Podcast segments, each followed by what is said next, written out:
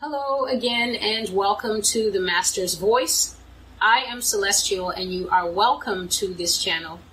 Please check the three dots menu at the top or look along the bottom row until you see a cog icon. Adjust the quality to advanced or higher quality. Most videos are now available automatically in 1080p, so I am very grateful for that upgrade that has happened on YouTube recently. You can also check along the bottom row until you see the languages toggle and then switch on subtitles in your language. This used to be a naturally available feature with YouTube, but they took it away sometime last year. Uh, but praise the Lord, it's back. So if you're from another nation and you might have had troubles tracking what I'm saying or wondering if there were going to be translations made, you can now look along the bottom row and look for an icon, an icon that will put closed captions and then search among the closed caption options for your country and you can get what I hope are decent subtitles in every language. I'd like to welcome old and new subscribers back to the Master's Voice. It's always good to see you.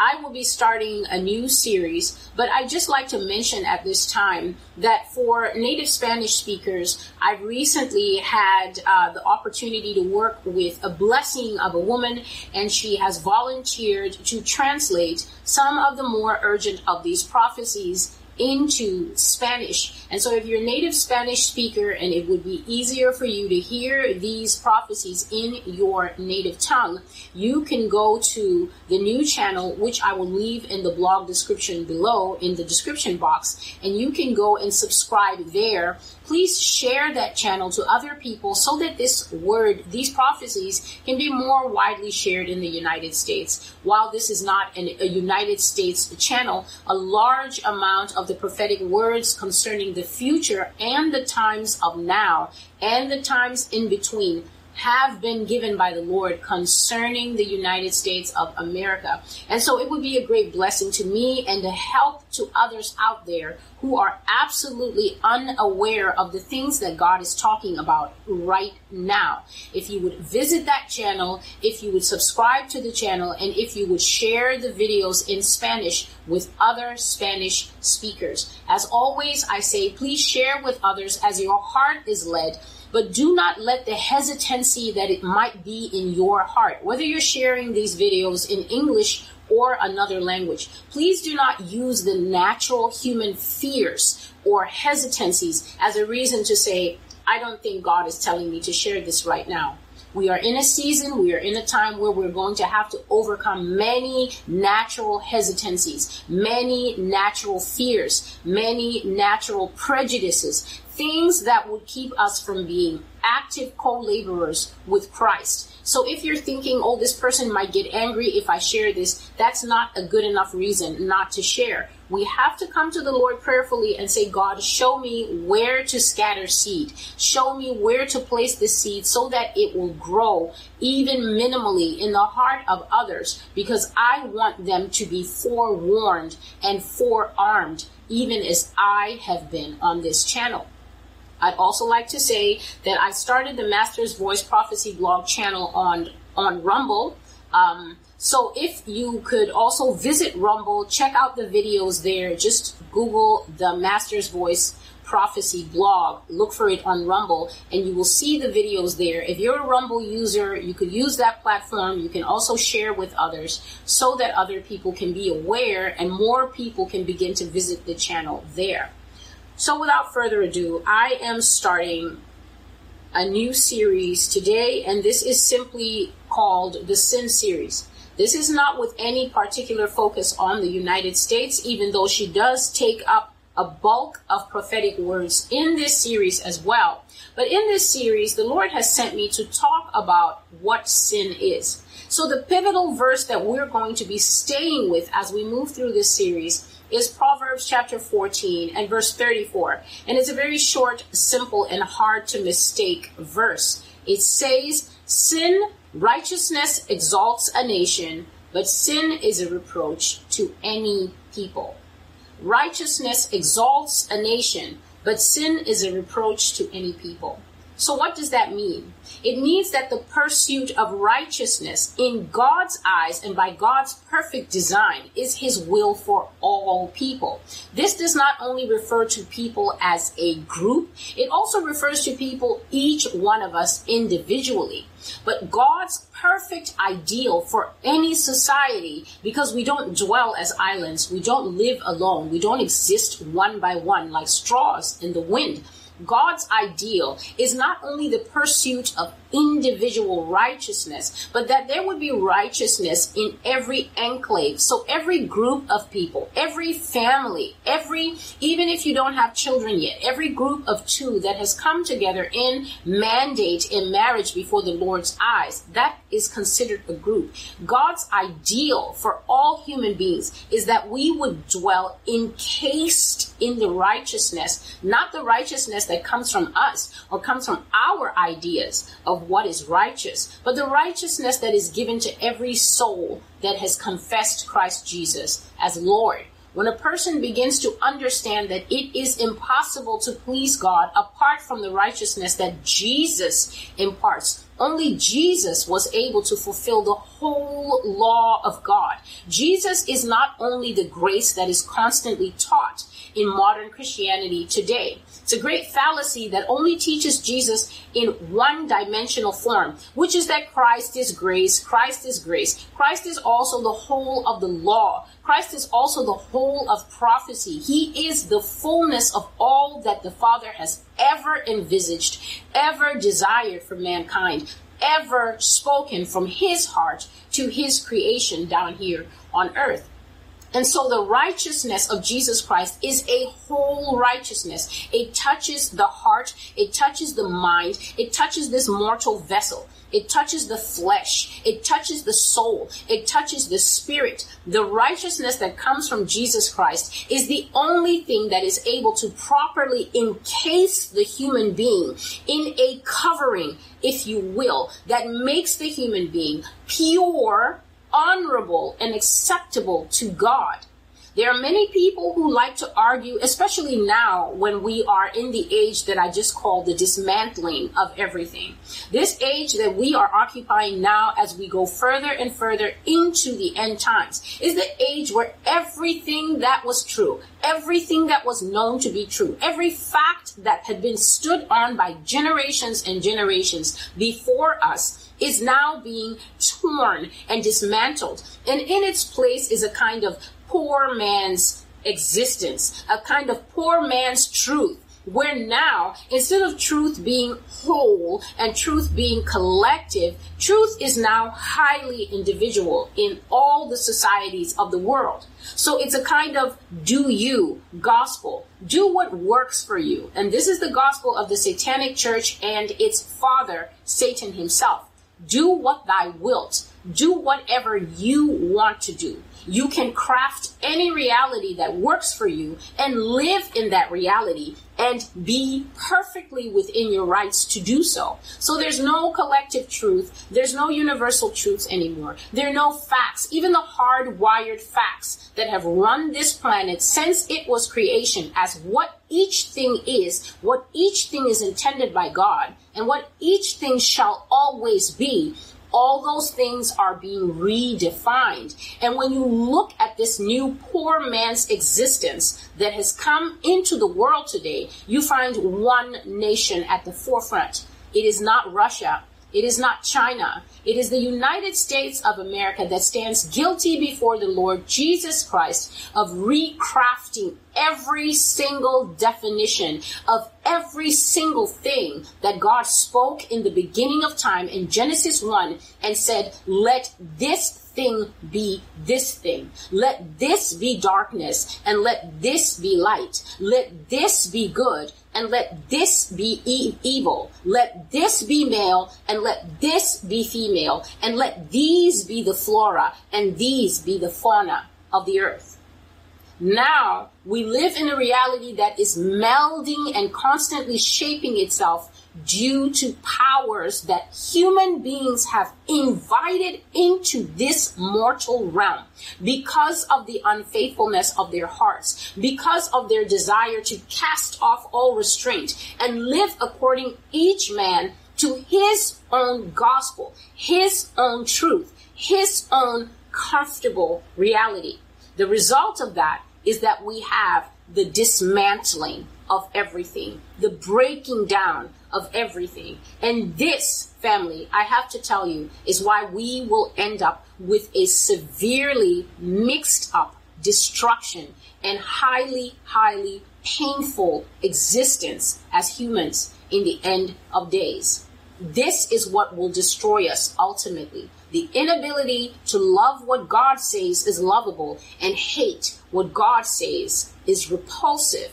Because we elevate what is evil and we debase what is good, the ultimate punishment for sin, the reproach of sin, will be that God will give us what we clamor for. God will give us what we what we are hungry for, what we're panting after. That is what he is going to give us in the end times. And that will be the ultimate destruction of a great many people among us. And so I start with this introduction and the first series that I'm going to look at. I'm going to look at things that God was talking about just generally in the world that we commit as sin. And so on the blog, there came a time in right in the middle of the year uh, in 2019 where the Lord the Lord gave me a very shocking series, and the title of the series He called it was "Profanity of Profanities." It was a very shocking series. God opened my eyes and showed me a great many things that I really wish I did not have to see was up close, personal, and graphic things. And one thing I would like the audience to understand here is when I'm bringing out and I'm prophesying the things that the Lord has shown me, I'm not doing it for a for a sensationalized response from any from anyone. This is one of the things that I, I greatly wish that users of the master's voice will understand. Uh, we don't really understand how damaging sin is. And that is because, to a large extent, sin is not taught in its bare-faced uh, natural state. Sin is greatly covered up by those who are given charge over God's people. They don't tell God's people how damaging sin is. They don't tell God's people what the ultimate cost of sin is, which is the slow and steady decline of the person until eventually the person is weak enough to be destroyed by sin. Sin is not taught to us properly in that most people don't understand that sin is actually a living thing. Sin is not this inert wet rag that's just lying around and then you happen to walk into it like a damp puddle and then you say, oh, my feet got wet. God is speaking to Cain in Genesis chapter 4 and he says to Cain, Cain, why are you so upset and why is your face gone dark? With anger. If you do well, you will be accepted. But if you do not, sin crouches at the door and its desire is toward you. Now just think as a Christian, whether you were new born again Christian, you've been walking with the Lord a few years, or you're clocking the large numbers like 10, 15, 20, or 30 years in salvation, what do you think the change would be in your attitude, not only to holiness and righteousness, which is the posture that God wants us to collectively hold, as well as individually hold, but what do you think the changes you might make in your Christian walk if you were taught sin properly? That sin is a living thing that can actually stalk you that sin is a living thing that can attack you not only once in the mind, but attack you in parts of your body so that as the apostle Paul said, many people nowadays in the end days are burning with lust what do you think it is that sets the human body ablaze so that people actually feel physical urges in their body sometimes that are st- so strong that they become molesters and attackers of other people simply because the compulsion is driving them like a truck to smash themselves into the body of another person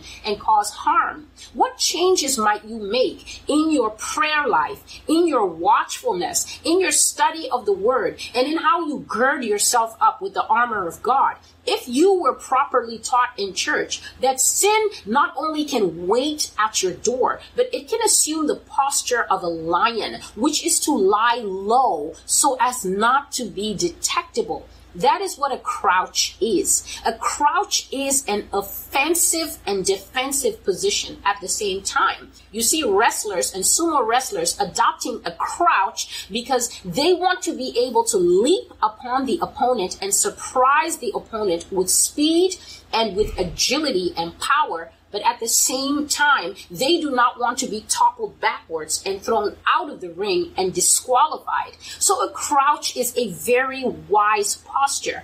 If the Bible says that sin can adapt a wise posture, what does this tell you? Does this sound like some kind of inert, limp glove just lying around and then you can just say, Be gone, I cast you off? No, this is a living opponent that is willing to come at you more than once, more than twice, repeatedly, which is why many people today find themselves in what is known as cyclical sin, which is a sin that they commit and then they feel bad and they say that they repent, but it's not real repentance. They repent and then they cry out to the Lord, or maybe they really are cut in their heart and cut in their conscience, and the Lord pulls them out of that sin. But then because they do not guard against the triggers and the things that lead up to that activity, that behavior, or that particular response that is inside them, within no time, they find themselves toppled backwards because of the successful crouch and spring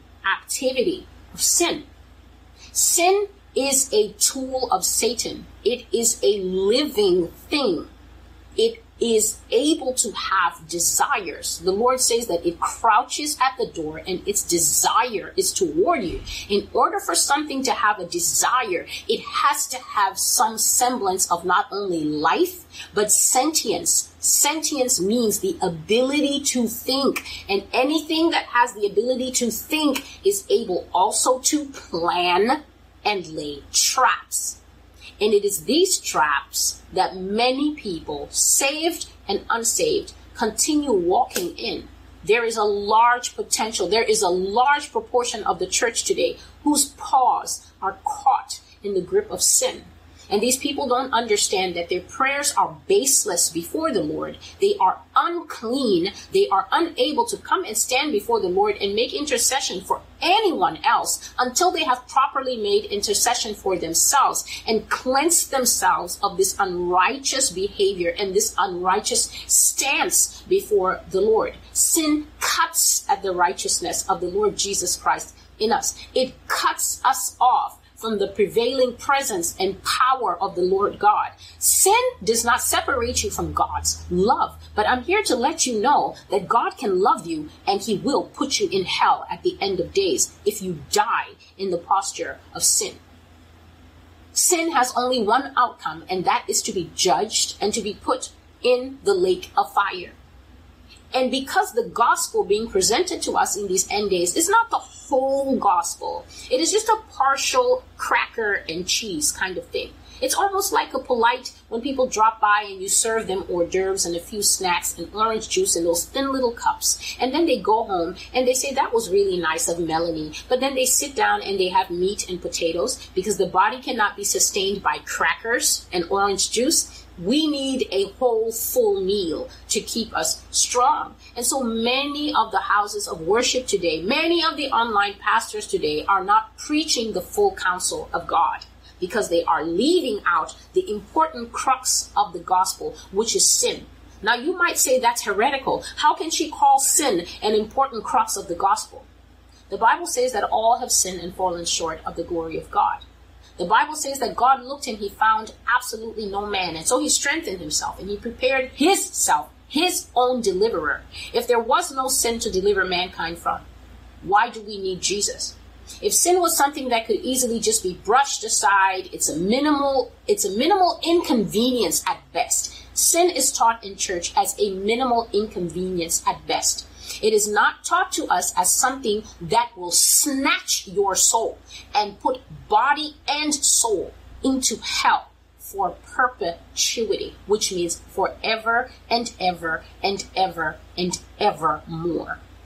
For as long as the Lord shall live, the soul that sins will die over and over and over in the lake of fire, will live in torment over and over again.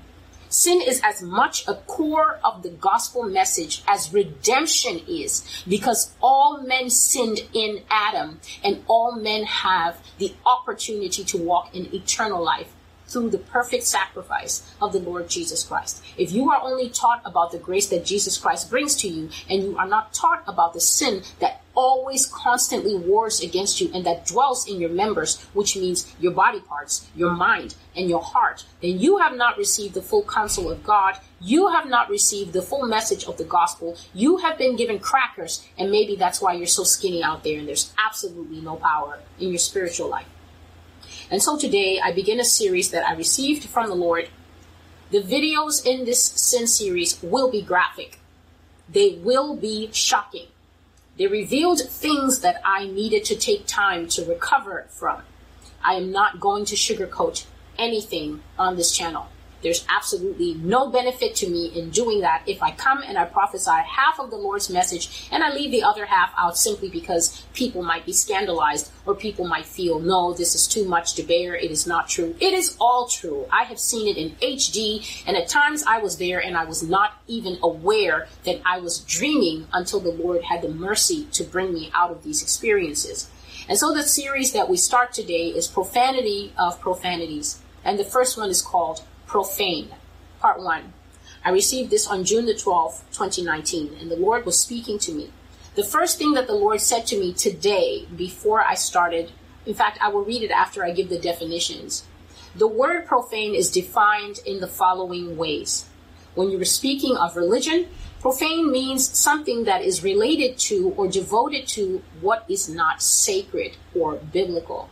So when something is not sacred, when something is not holy, in the in the sphere of religion, when something is not according to God's word, meaning it's not biblical, then that thing is profane. When something is relating to the world at large, secular, that thing is profane. When you speak of profanity in the individual, it speaks to an individual who is irreverent, an individual who is irreligious, that means that this person professes no faith, this person professes no belief in anything that is outside of him or herself, nothing greater than him or herself. It means somebody who is ungodless, ungodly, or someone who is godless. It also means someone who is unbelieving. And this is very interesting because this word profane applies to a great many Christians today. There are a great many people in the body of Christ claiming that they are Christians who still want to hold an intellectual path.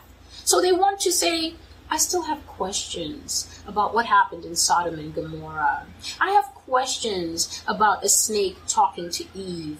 I have questions. Did the 12 plagues really happen? If you are someone who is holding this stance, and you are not actually delving into the Lord's words so that the Lord's word can be open to you by his spirit for him to show you that he is not limited to you and your history channel background, that he is not limited by what you know or what the limited understanding of modern science claims is possible. And you are using modern science, the history channel, the Gaia channel, and all the channels that are available now to teach teach you about things that existed before the History Channel people were born, then you're selling yourself short. You are walking in unbelief, and the Lord says that you are profane.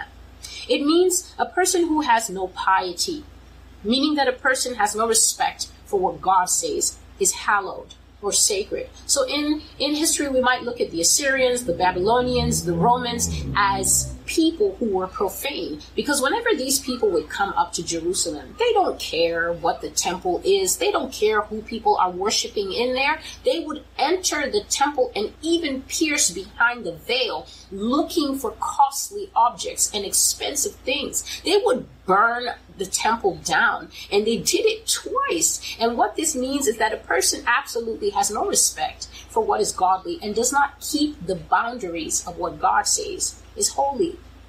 A profane person is someone who is disrespectful. So uh, here in New York City, it's so easy to find that kind of person. Their mouth announces them before you even see their body coming. Many times, I simply hear people walking by in the street outside my window using words that, if they were live splotches of paint, they would have completely plastered my windows over as those words hit against the glass people need to understand out there if you still have a dirty mouth, if you still have a dirty tongue, that is actually coming from the chamber of your heart. For out of the fullness of the heart, the mouth does confess. So the things that come out of your mouth are a blueprint, a photo, a snap of what is actually on the inside of you. And for that reason, it is very easy to see how many people are profane.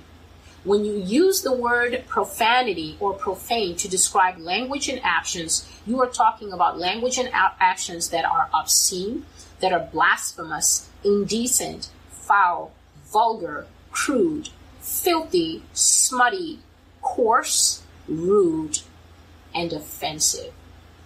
Now, this last word, offensive, hasn't it really come to life in the last five to ten years?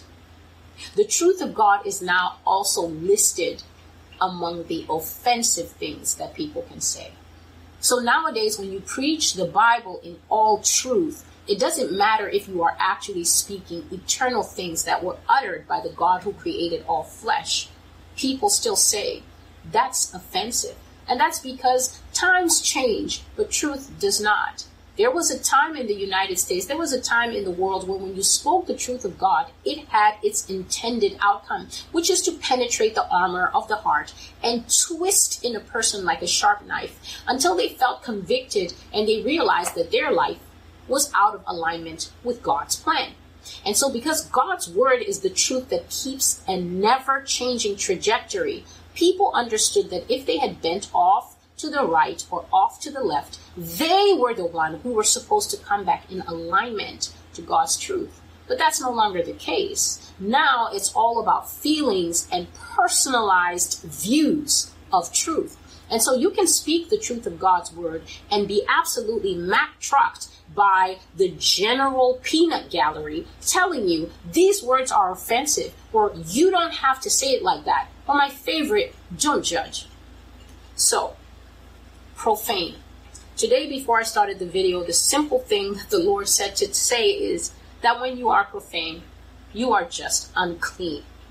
And to those who love the Old Testament, once you hear the word unclean, it makes all the sense. You could not offer to God an unclean sacrifice you could not come into the presence of God if you had your ritual impurity on you as a woman. You could not come into the presence of God if you had been with your wife because that is a natural human process that was unclean and could not come near the temple. You couldn't bring to God an unclean animal, an animal that had a blemish, that had a spot, that was lame, or that was blind in one eye. It was not a perfect animal and therefore it was not fit to offer to God. And so profanity is anything that is unclean. The words of your mouth, the meditations of your mind that nobody can see. A lot of people are neck deep in sin that is not visible. So everybody goes after those who commit visible sins, those who wear their sin in their pride colors, or things like that. And most of us forget that sometimes the most egregious sins, the worst sins, are lying in the cradle of the heart, and you're walking to work in your suit, and absolutely, no, absolutely nobody knows what a craven person you actually are.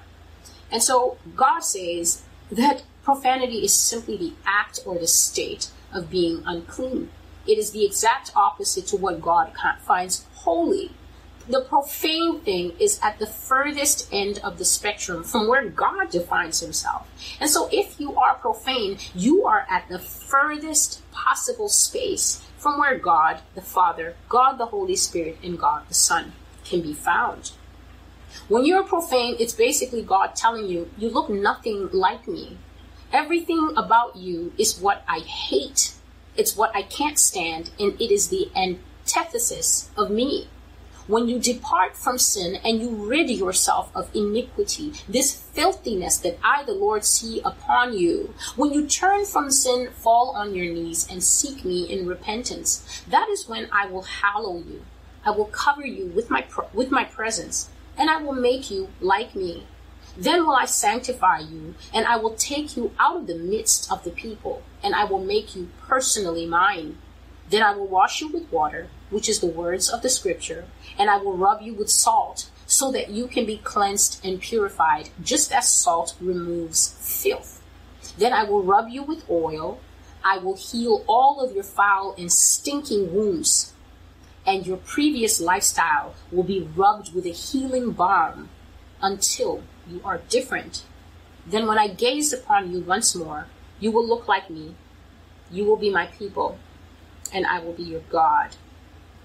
And so the Lord is describing the process that we must go through in order to rid ourselves of sin ridding yourself of sin isn't as easy as saying, okay, I'm going to cut off this friend. Okay, I'm going to switch off this particular website on the internet. Okay, I'm not going to hang out with those women anymore because they definitely increase my ability to gossip and traffic in second and third hand information. It's not as simple as that. You can cut off the branches of sin, but until you kill and uproot with lime the roots of sin inside the spirit, inside you, it will always grow and flourish again. And in a season or two, you will find yourself back in the same, in the same pattern. And so the Lord wants us to enter into his holy presence and he wants us to be part of a family of righteousness. There are many people out there who practice what my old pastor used to call me, my, four, and no more.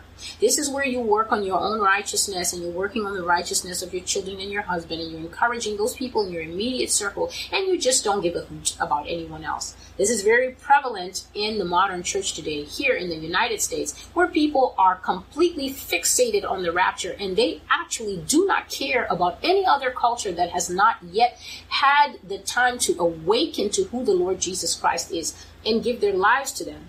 And these are some of the things that God has spoken in the America series that will cause a lot of grieving and anger here. Because as the time for the Lord to capture his people and take them to safety tarries, when it does not come year after year, and instead we do enter into what has been prophesied on this channel, which is the reign of the beast and the hardships that he will bring to this nation and to many other nations in the world. When the sky doesn't open and suck you up like a vacuum, and you find that you actually need to go through the time of purification, where God will be looking into the heart of the average American Christian to see will you choose me under pressure, or will you buckle and fold and choose your own comfort or save your own skin?